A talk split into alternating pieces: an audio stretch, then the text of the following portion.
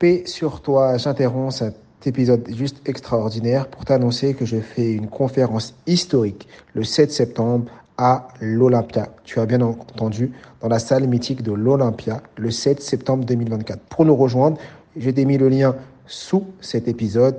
Rejoins-nous vite et rapidement parce que les places sont limitées. Ça va juste être extraordinaire et on va parler de mémoire et surtout comment ta mémoire est illimitée. Je compte sur ta présence.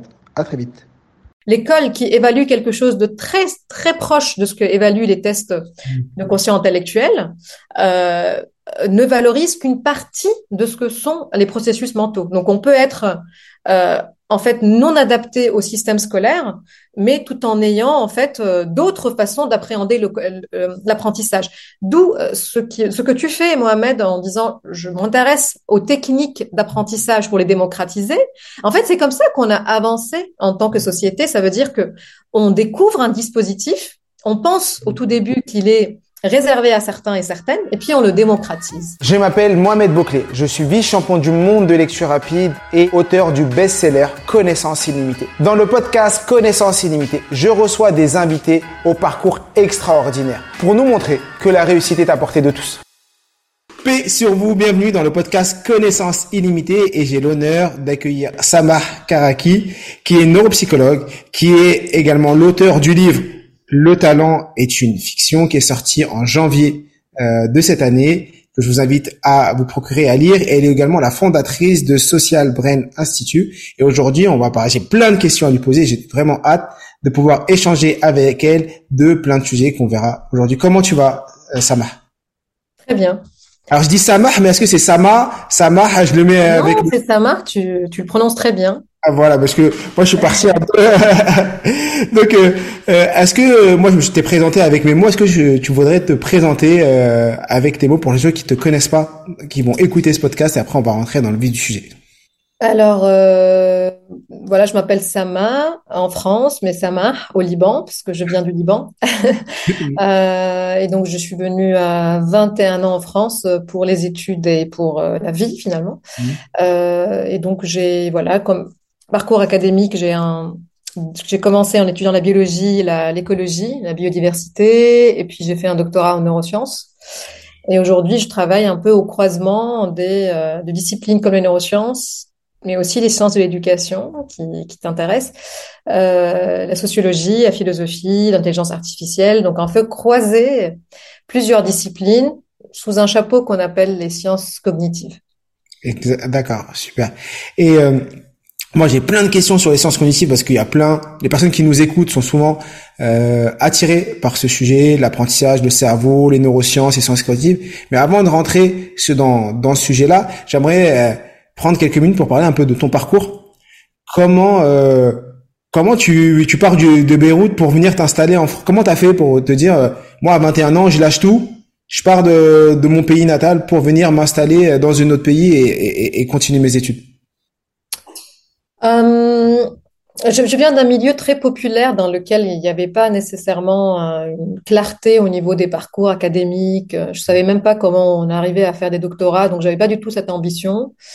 Mais euh, j'ai croisé sur le chemin des personnes euh, qui m'ont beaucoup aidé, notamment une prof euh, à l'université qui, qui, qui m'a en fait parlé de, de la France, d'un master qu'elle a elle-même suivi et mmh. qui m'a quasiment euh, donné un peu tout le capital informationnel, mais euh, qui m'a aidé à remplir mon dossier, qui s'est organisé même avec les amis que j'avais pour pour monter une cagnotte et me permettre d'arriver et qui m'a même offert son réseau pour que je puisse euh, me loger en arrivant à Montpellier. Et donc, euh, c'est toujours été comme ça, ça a toujours été euh, des rencontres euh, euh, avec des personnes qui me montrent un peu par où y aller ou, mmh. ou ne pas y aller. Euh, et donc, voilà, donc arrivé à 21 ans, j'avais pas du tout d'ambition de faire des études longues. voilà, je voulais voir ce que c'est de partir euh, du Liban et d'explorer ce pays qui nourrissait beaucoup de fantasmes, c'est la France. Donc voilà, je pense que je dois beaucoup euh, à beaucoup de gens. À cette personne qui t'a accompagné, parce que euh, quand t'es parti, là aujourd'hui tu parles très bien le français et tout. Est-ce que la barrière de langue c'était déjà quelque chose pour toi d'important ou que tu faisais déjà tes études en français? Comment parce que comment ça se passe Alors au Liban, au Liban, il y a quand même c'est un pays francophone. Moi, je ne parlais pas bien le français, euh, je ne parlais pas dans ma vie de tous les jours. Euh, et donc euh, je lisais beaucoup. Donc ça c'est quand même ça aide beaucoup. Mais euh, mais mais en arrivant et surtout que je suis arrivée à Montpellier, je trouvais que je ne comprenais pas quand les gens parlaient. Euh, ça parlait très, ça, ça, allait très très vite. Et même euh, les premiers mois à l'université, je comprenais pas du tout ce que les profs disaient. J'avais beaucoup de mal. Et quand j'allais à la préfecture, à la banque, j'étais vraiment euh, la jeune relou qui qui qui, qui, passe beaucoup de temps à dire est-ce que si j'ai bien compris, voilà en fait et je bah, j'avais beaucoup d'administratifs à faire et c'était pour moi voilà vraiment pour quelqu'un qui part, qui comprend la langue j'étais quand même assez paumée. Par contre, j'ai toujours été quelqu'un qui parle beaucoup. Je pense que ça, ça aide à apprendre.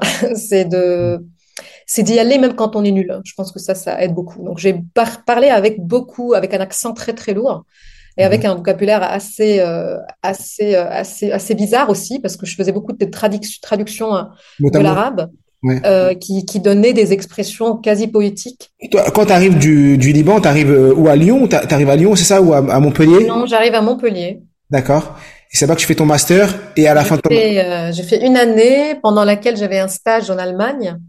Euh, je travaillais sur les, la mémoire des oiseaux, ce qui faisait que les étourneaux revenaient du nord, euh, du pays du Nord-Afrique, qui reviennent dans le même champ où ils étaient nés.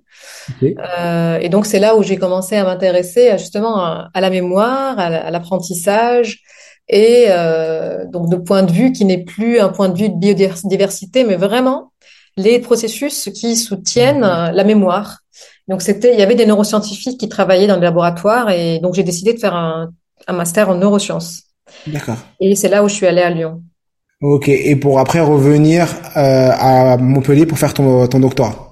Voilà, dans un laboratoire euh, qui est spécialisé pour euh, l'étude des récepteurs à sérotonine et les drogues hallucinogènes. Donc voilà, ce qui me semblait à l'époque être un sujet passionnant et qui me passionne beaucoup moins aujourd'hui. Effectivement, parce que euh, ça c'était ton sujet de doctorat, mais tu as travaillé aussi sur le stress, si je me trompe pas. Oui, c'est ensuite, ensuite après mon doctorat, donc j'ai fait cinq ans de post-doctorat dans lesquels je travaillais sur les euh, sur les mécanismes du stress et le lien entre le stress et l'apprentissage, le stress et les interactions sociales et l'addiction. Donc, on utilisait aussi, donc pendant ma thèse, j'utilisais le LSD, pendant mon post-doctorat, j'utilisais la cocaïne. Donc ça, voilà, on travaille avec des souris qui passent en général euh, de très bons moments parce que t'as dit, j'ai testé, je me suis dit, est-ce qu'elle a testé ça sur des humains, euh, sur des humains, est-ce que, ou est-ce qu'elle-même, elle a testé sur elle? Je dis, ah, attends, on va, on va censurer, on va censurer, on va censurer ce passage. Ça, ça censurer ce passage. oui, mais quand on travaille beaucoup sur les drogues, euh, et moi qui suis déjà très sensible au monde, euh, je, je, connaissant ce qui va se passer, je me dis ce que si j'essaye ces choses, je vais certainement rentrer dans un bad trip. Parce que je sais que je vais me mettre à imaginer ce qui se passe dans mon cerveau et je vais, je vais en faire des tonnes.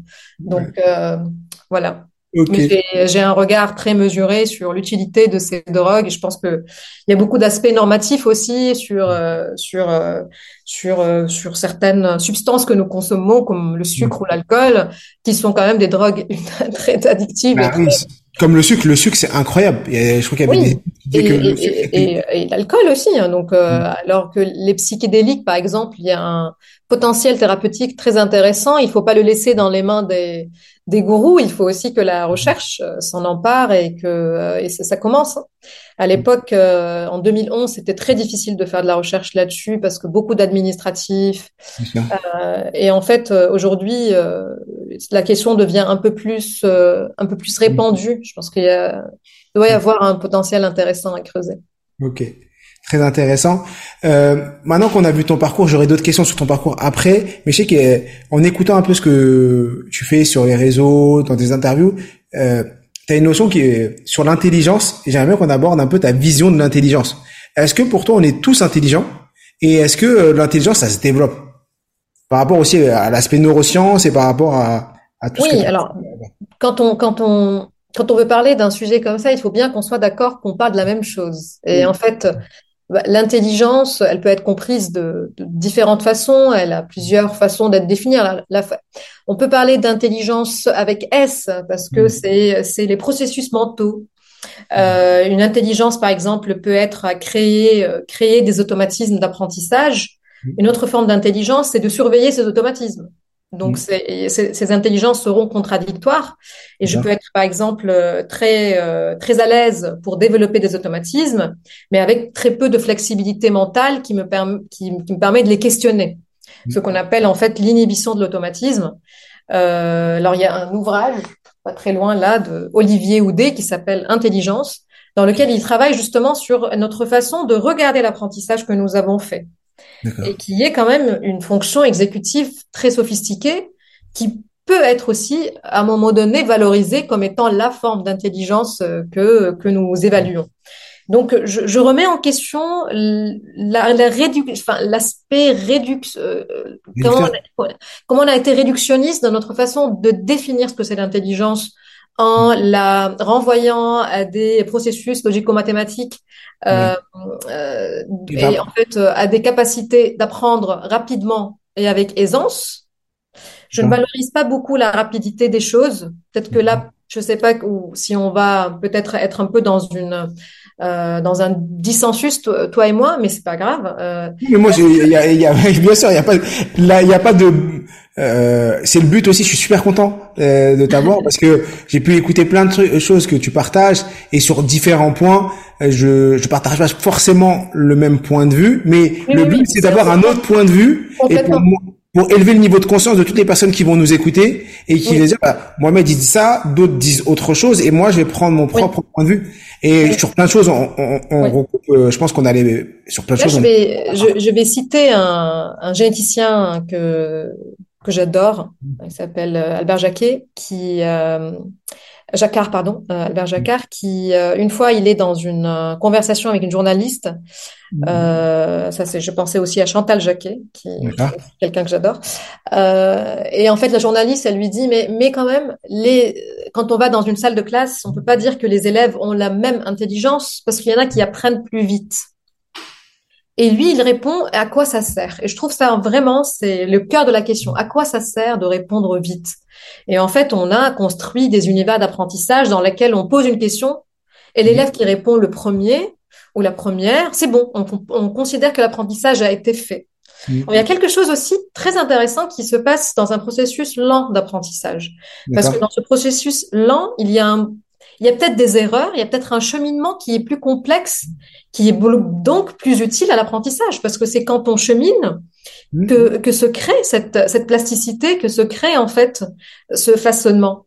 Et donc, euh, oui, je, je, porte aussi un intérêt à, à, à, cette lenteur que nous avons dévalorisée. Qui, alors, dedans, il y a le doute aussi qui vient. Il y a aussi euh, ce, ce, que Oudé appelle l'anticipation du regret. J'aime bien aussi, ça veut dire que je, je veux te répondre et puis je me dis non mais attends peut-être que je vais dire une connerie. Et je pense que c'est pas mal aussi. Hein, c'est pas le syndrome d'imposteur. C'est vraiment essayer prendre le temps de formuler des idées. Et, et cet attachement que nous avons à avoir la bonne réponse, bah, mm. j'ai envie aussi qu'on puisse laisser un peu de l'air dans, dans, la pensée, qu'on soit pas dans euh, réussir le plus vite, euh, être mm. celui qui, euh, qui finit premier, Ouais. Mais je, sais que pas si dans le monde complexe dans lequel nous sommes, un certain, c'est la qualité qu'il faut. Mais tu sais que je partage ton point de vue, parce que moi, ce que je favorise, c'est l'échec. Quand je dis je favorise l'échec, c'est. je sais pas, parce que je n'ai pas lu ton.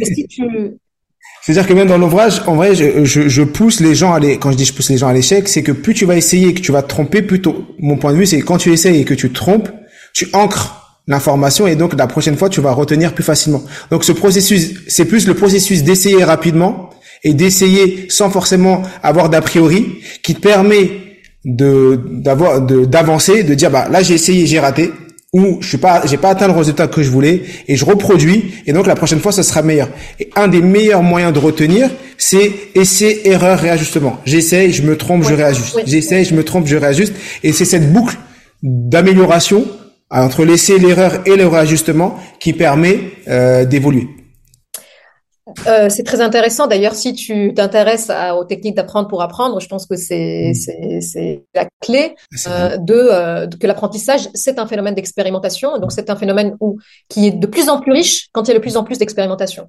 Et donc c'est le processus, c'est c'est pas le produit de, de, de, cette réflexion qui est intéressant. Mais ce qui me renvoie, ce qui me renvoie à la question que tu as posée, Mohamed, c'est euh, est-ce que on est tous intelligents de la même façon Tout ça, non, on va pas produire la même chose. Mais ce processus que tu viens de décrire c'est le même. Ça veut mm. dire que pour qu'on apprenne, on fait tous, euh, on part de ce qu'on ce qu'on sait et on veut traverser cette distance qui, qui sépare euh, ce que je ne sais pas de ce que je sais avec un processus d'expérimentation. Donc si, si on va dire que l'intelligence c'est ça, oui, on fait tous ce même processus. Quelqu'un qui est en train de, euh, de, de, faire un petit processus artisanal, euh, il, il utilise le même est-ce que passer de j'expérimente et puis hop, j'ai appris et je passe à plus d'expérimentation. Est-ce que tu peux... qu'un scientifique qui est en train d'inventer. Est-ce que tu peux reprendre cette phrase? Parce que ça, ça a bugué encore. On s'excuse auprès de toutes les personnes qui écouteront le podcast, bien sûr. Il y a eu des petits moments où vous allez voir que la voix est, doit être prise et ça fait partie du processus c'est pour que vous soyez encore plus euh, à l'écoute de ce qu'on raconte. Donc, euh, est-ce que tu pouvais reprendre la, dernière phrase que tu as donnée euh, parce que ça, ça a bugué à ce moment-là? Oui, bah, on expérimente nous aussi avec la technologie et Exactement. ils vont nous pardonner. Donc je disais que si, si, la question de définir ce que c'est l'intelligence comme étant le processus dans lequel on, on, use de ce que nous avons comme, comme outil mmh. pour comprendre, pour résoudre une ignorance ou pour contrôler enfin un, processus mental. Et donc oui on a tous et toutes cette même capacité de passer de je ne sais pas à je sais. Exactement et euh... tu, vois, il y a euh, le test de quotient intellectuel d'Alfred Binet. C'est quoi ton point de vue par, euh, sur sur ce sujet-là? Je pense qu'on doit peut-être avoir le même. Après, mais qu'est-ce que euh, quand ce psychologue français a, mis en place le, le, quotient intellectuel, le, test du quotient intellectuel en 1903, qu'est-ce que toi quand t'entends ou 1904, c'est ça, 3 ou 4 me, Ça doit être ça, oui, autour. Oui. Autour. C'est quoi ton point de vue par rapport à ça? Et là, c'est bien de, de, de, aussi de rappeler dans quel contexte se font les mm. choses. Et Alfred Binet, il l'a fait, il était mandaté par le ministère de l'Éducation pour mm. développer un test. En fait, dans quel but? C'est de savoir qui sont les élèves qui ne seront pas capables de faire partie de l'école, de, donc de, de, parce qu'ils ne sont pas assez autonomes pour être dans un dispositif scolaire. C'était ça le but. Et donc, le test était développé pour savoir qui sont vraiment les personnes qui, qui ne peuvent pas faire partie de ce. Donc en fait, il est absolument pas, il n'a jamais prétendu d'ailleurs faire un test d'intelligence. Exactement. Euh, et euh, de toute façon aussi, ce qu'il mesurait, c'est ce que l'école allait apprendre aux, euh, aux élèves. Mm. Et donc, euh, il ne mesurait pas, par exemple, la capacité de collaboration, la capacité de potentiel créatif de ces, mm. euh, de ces élèves, chose qu'aujourd'hui, on considère comme étant les compétences clés euh, euh, de l'employabilité. Donc en fait, du coup, est-ce que l'école, ce qu'elle est en train d'évaluer, correspond euh, aux besoins de la société? Question, hein, mais je veux dire que l'école qui évalue quelque chose de très très proche de ce que évaluent les tests de conscience intellectuelle euh, ne valorise qu'une partie de ce que sont les processus mentaux. Donc on peut être euh, en fait non adapté au système scolaire, mais tout en ayant en fait euh, d'autres façons d'appréhender euh, l'apprentissage. D'où euh, ce, ce que tu fais, Mohamed, en disant je m'intéresse aux techniques d'apprentissage pour les démocratiser. En fait, c'est comme ça qu'on a avancé en tant que société. Ça veut dire que on découvre un dispositif. On pense au tout début qu'il est réservé à certains et certaines, et puis on le démocratise. Et c'est en fait c'est ça, ça veut dire qu'on rend systémique un dispositif qui était considéré comme réservé à certains ou certaines. On peut penser à l'apprentissage de la lecture, à l'apprentissage mmh. euh, d'une langue, mais aussi à l'apprentissage sportif des, mmh. euh, des arts, la musique. En fait, on, on fait tout mieux qu'avant au niveau de, parce que nous avons fait évoluer les dispositifs et bien sûr qu'on les a démocratisés. Parce que c'est là, en fait...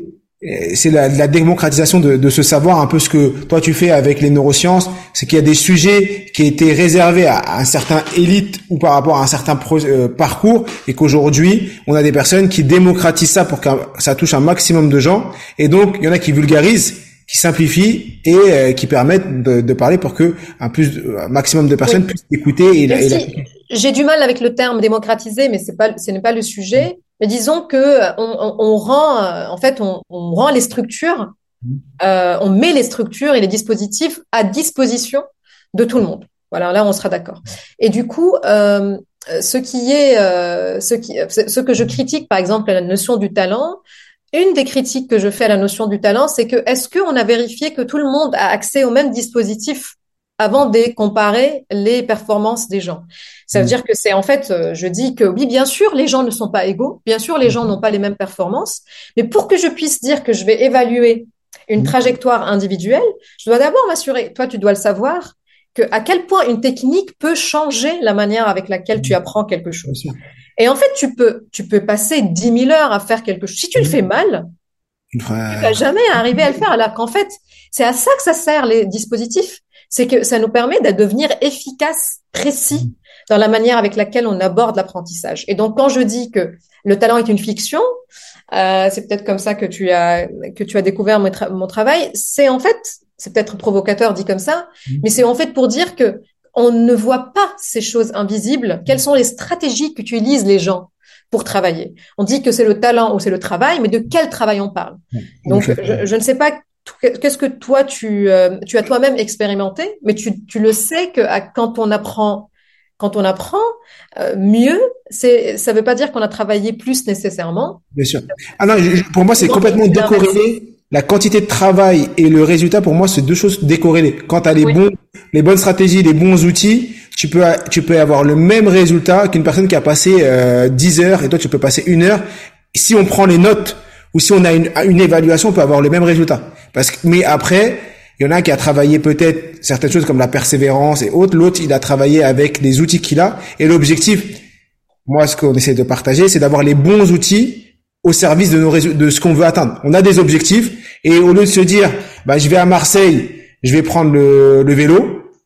Tu vas arriver à Marseille. Moi, je suis à Paris. Je vais arriver à Marseille. Ben non, je vais prendre l'avion je mets à l'abstraction de l'aspect écologique et tout, mais où je vais prendre le train, j'irai beaucoup plus vite. Et donc choisir le bon outil, les bons outils pour y arriver. Mais ce que tu es en train de dire, ce qui est intéressant, tu parlais de l'impact et du talent, mais est-ce que pour toi, il y a le talent effectivement, mais il y a aussi l'environnement, parce que c'est aussi un sujet que tu abordes beaucoup. Euh, est-ce qu'une personne qui naît euh, euh, bah, au Liban, et une personne qui naît en France, elle a les mêmes chances de réussite? Alors, ça dépend dans quelle classe elle naît au Liban, parce qu'au Liban, quand on est quand on est issu d'une classe supérieure socio-économique, on a accès à des à des environnements très riches, voire voire plus riches de ce qu'on peut. C'est des environnements qui sont euh, avec avec en fait on a un attachement aussi au Liban à, apprendre plusieurs langues. Euh, les, enfin, on peut en fait croiser d'ailleurs, euh, c'est pas un secret, les Libanais qui arrivent en France souvent sont très bons dans le système académique parce qu'il y a une exigence très forte dans le système scolaire. Donc je vais pas réduire, réduire le Liban, un pays en développement. Le Liban, j'aurais pu dire, euh, c'était un exemple, mais euh, une personne qui, qui grandit euh, au milieu, euh, en fin fond du 93, et une personne qui, qui grandit dans le 16e arrondissement. Voilà. Ça, on que, va faire ça comme ça. On va faire comme ça parce que je comprends. Euh, on va pas réduire le Liban, mais et en plus, euh, et en plus. Euh... Là, on est dans la même société. On va prendre la France comme ça, on est dans la même société. Aussi rappeler que quand on arrive en France et qu'on est, par exemple, qu'on vient de pays étrangers, mmh. euh, le rapport euh, qu'a le système avec euh, les provenances de mmh. ces de ces étudiants est très différent. Moi, je sais qu'en tant que libanaise, je ne suis pas perçue de la même façon qu'est perçu quelqu'un qui est issu d'un autre pays arabe. Donc ça, c'est aussi c'est bien de le préciser que euh, c'est pas parce qu'on est étranger qu'on vit la même discrimination ou les mêmes formes de euh, de, de, de, manque de capital euh, culturel ou euh, voilà. Donc ça, c'est bien de rappeler ce privilège que j'ai pu avoir. Après, euh, si on compare des personnes, ben déjà, on peut regarder à Paris dans différents quartiers. Hein, et ça, c'est pas moi qui qui va qui va énoncer des opinions. On regarde des chiffres et on mmh. sait que selon euh, selon euh, les, les, arrondissements parisiens, un, un, enfant de 5 ans, euh, il a une trajectoire qui est déjà extrêmement, disons extrêmement, parce qu'il y a toujours des déclassés des, et, des, et des transclasses, déterminé à réussir à échouer s'il vient d'un quartier privilégié ou s'il vient d'un quartier euh, défavorisé. Et donc, euh, pourquoi? Parce que simplement les écoles s'inscrivent dans des stratégies parentales aussi. Euh, donc même si c'est le système public, et donc il y a une préparation aussi des parents qui est différente. Euh, il y a une, euh, il y a, il y a la présentation des capitaux sociaux, mais ça c'est le travaux des Bourdieu. Je ne vais pas rajouter, mais je vais ou de Bernard Lahire qui travaille aussi sur ces sur ces questions. Euh, il a écrit Enfance de classe pour analyser en fait à partir de 5-6 ans, est-ce que les enfants vivent dans le même monde? Et en fait, en tant que biologiste, ce que je vais rajouter à ces discours, c'est de dire comment en fait les inégalités sociales influencent le corps. Ça veut dire que je regarde des enfants qui ont 5 ans, est-ce qu'ils ont le même cerveau? Et là, je parle pas euh, de l'aspect génétique, je parle de comment leurs conditions de vie affectent leur corps. Comment en fait l'anxiété qui, euh, qui entoure là où on vit, euh, les conflits dans le foyer, l'espace que nous avons pour étudier, la nourriture qui est présentée à table ou pas, l'amour qu'on reçoit, euh, le nombre de livres présents dans le foyer. Et en fait, pour chacune des choses que je viens d'énoncer, il y a des études très claires sur leur influence sur le développement du cerveau. Et donc, sur le développement de, de, de cet organe sur lequel vont reposer les compétences. Hmm. Et, donc, oui, euh, quand on est né dans le 93, on n'a absolument pas les mêmes chances que euh, de réussir dans le milieu scolaire, hein, parce qu'il faut bien aussi de quelle réussite on, on parle. Et finalement, cette, cette réussite scolaire, s'inscrit dans une réussite professionnelle, mais ça, ce n'est pas une opinion non plus, c'est les chiffres. Et, euh, et, donc, en fait, euh, euh, est-ce que c'est un discours fataliste? Là, je viens de poster sur LinkedIn une réponse à un entrepreneur qui dit que j'ai un discours de fragile, dangereux et fataliste. Donc, je, je tiens à préciser à chaque fois, peut-être que je le dis pas assez, que dire que les inégalités sociales euh, conditionnent notre capacité d'apprentissage, ce n'est pas fataliste. C'est au contraire l'invitation à l'action. Ça veut dire l'invitation à réfléchir comment peut-on créer mm. ce que toi tu défends aussi, ça veut dire comment peut-on rendre ces privilèges à disposition, les mettre à disposition de tous et toutes. Donc là, tu es sur le déterminisme social, c'est-à-dire tu, tu estimes qu'on a un certain déterminisme en fonction de notre classe, de l'endroit où on a grandi, on va avoir une trajectoire qui va être définie. Oui. Et je, ne veux, je veux bien qu'on ne l'appelle pas déterminisme social, parce que je ne défends pas un déterminisme. Quand on dit déterminisme, on peut pas en sortir. Ça nous détermine. Non, je, je vais dire les structures sociales sont très influentes, sont très écrasantes, mais on peut les changer ces structures. On l'a déjà fait. Bah, en fait, je vais donner des exemples très banals. On parle de l'école. L'école, elle n'a pas avancé dans les, dans les, dans les stratégies de pédagogiques. Est-ce qu'aujourd'hui, nous n'avons pas des stratégies pédagogiques plus efficaces qu'avant? C'est mon, mon, combat aujourd'hui. Est-ce qu'on n'a pas permis aux femmes de voter, tout simplement? Est-ce qu'on n'a pas permis aux femmes de rentrer à HEC, chose qu'on ne faisait pas avant 1950 Est-ce qu'on n'a pas en fait final, finalement quand, quand les gens me disent, mais c'est des discours fatalistes, je dis, mais comment vous pensez que les sociétés ont changé? C'est parce qu'il y a un héros entrepreneur comme ça qui s'est échappé et qui a brandi un drapeau en disant je suis vainqueur et les gens l'ont suivi. Non, c'est parce qu'il y a toujours eu des organisations collectives pour qu'on puisse faire bouger les systèmes. Et donc l'école c'est, ça fait partie des systèmes, ça fait partie des systèmes qu'on appelle dans ce cas-là le système scolaire, et, et, en fait qui, qui, qui est fait de quoi? Qui est fait de dispositifs d'apprentissage, qui est fait de, de normes, qui est fait de et ces choses changent. Et ce n'est pas fataliste de les questionner. Si on dit si on n'arrête pas de, de, de, se dire, mais regarde, il y a un monsieur qui a grandi dans le 93 et aujourd'hui il a réussi sa vie, moi, moi, qu'est-ce que, en quoi c'est intéressant? Moi, je suis, moi, je suis transclasse aussi. J'ai, je viens d'un milieu euh, très populaire. Mais en quoi c'est intéressant si parce c'est une source d'inspiration. En vrai, c'est intéressant parce que tu deviens une source d'inspiration. Tu peux être, exemple, une personne extérieure qui te, qui, qui te connaît pas et qui va t'écouter, il dit, qui se dit, attends, euh, Samar, elle vient du Liban, à la barrière de la langue, à 21 ans, elle a quand même réussi à avoir un doctorat. Après, là, tu fais une grande carrière, tu es conférencière et tu fais des très belles choses. Elle a eu ça. elle m'inspire, donc euh, je vais peut-être reproduire et me dire que je peux faire la même chose que elle et reproduire ses actions pour avoir un résultat que j'aurais pas eu si les exemples que j'avais autour de moi c'était des exemples uniquement des, exemples négatifs. Ok, on part de là. Euh, on part de ce que tu viens de dire, Mohamed. C'est-à-dire, moi, moi, je, moi, je suis transclasse. Donc, les, transclasses représentent une très petite minorité des personnes qui sont issues des milieux populaires et qui arrivent à, à, faire des études supérieures. Voilà.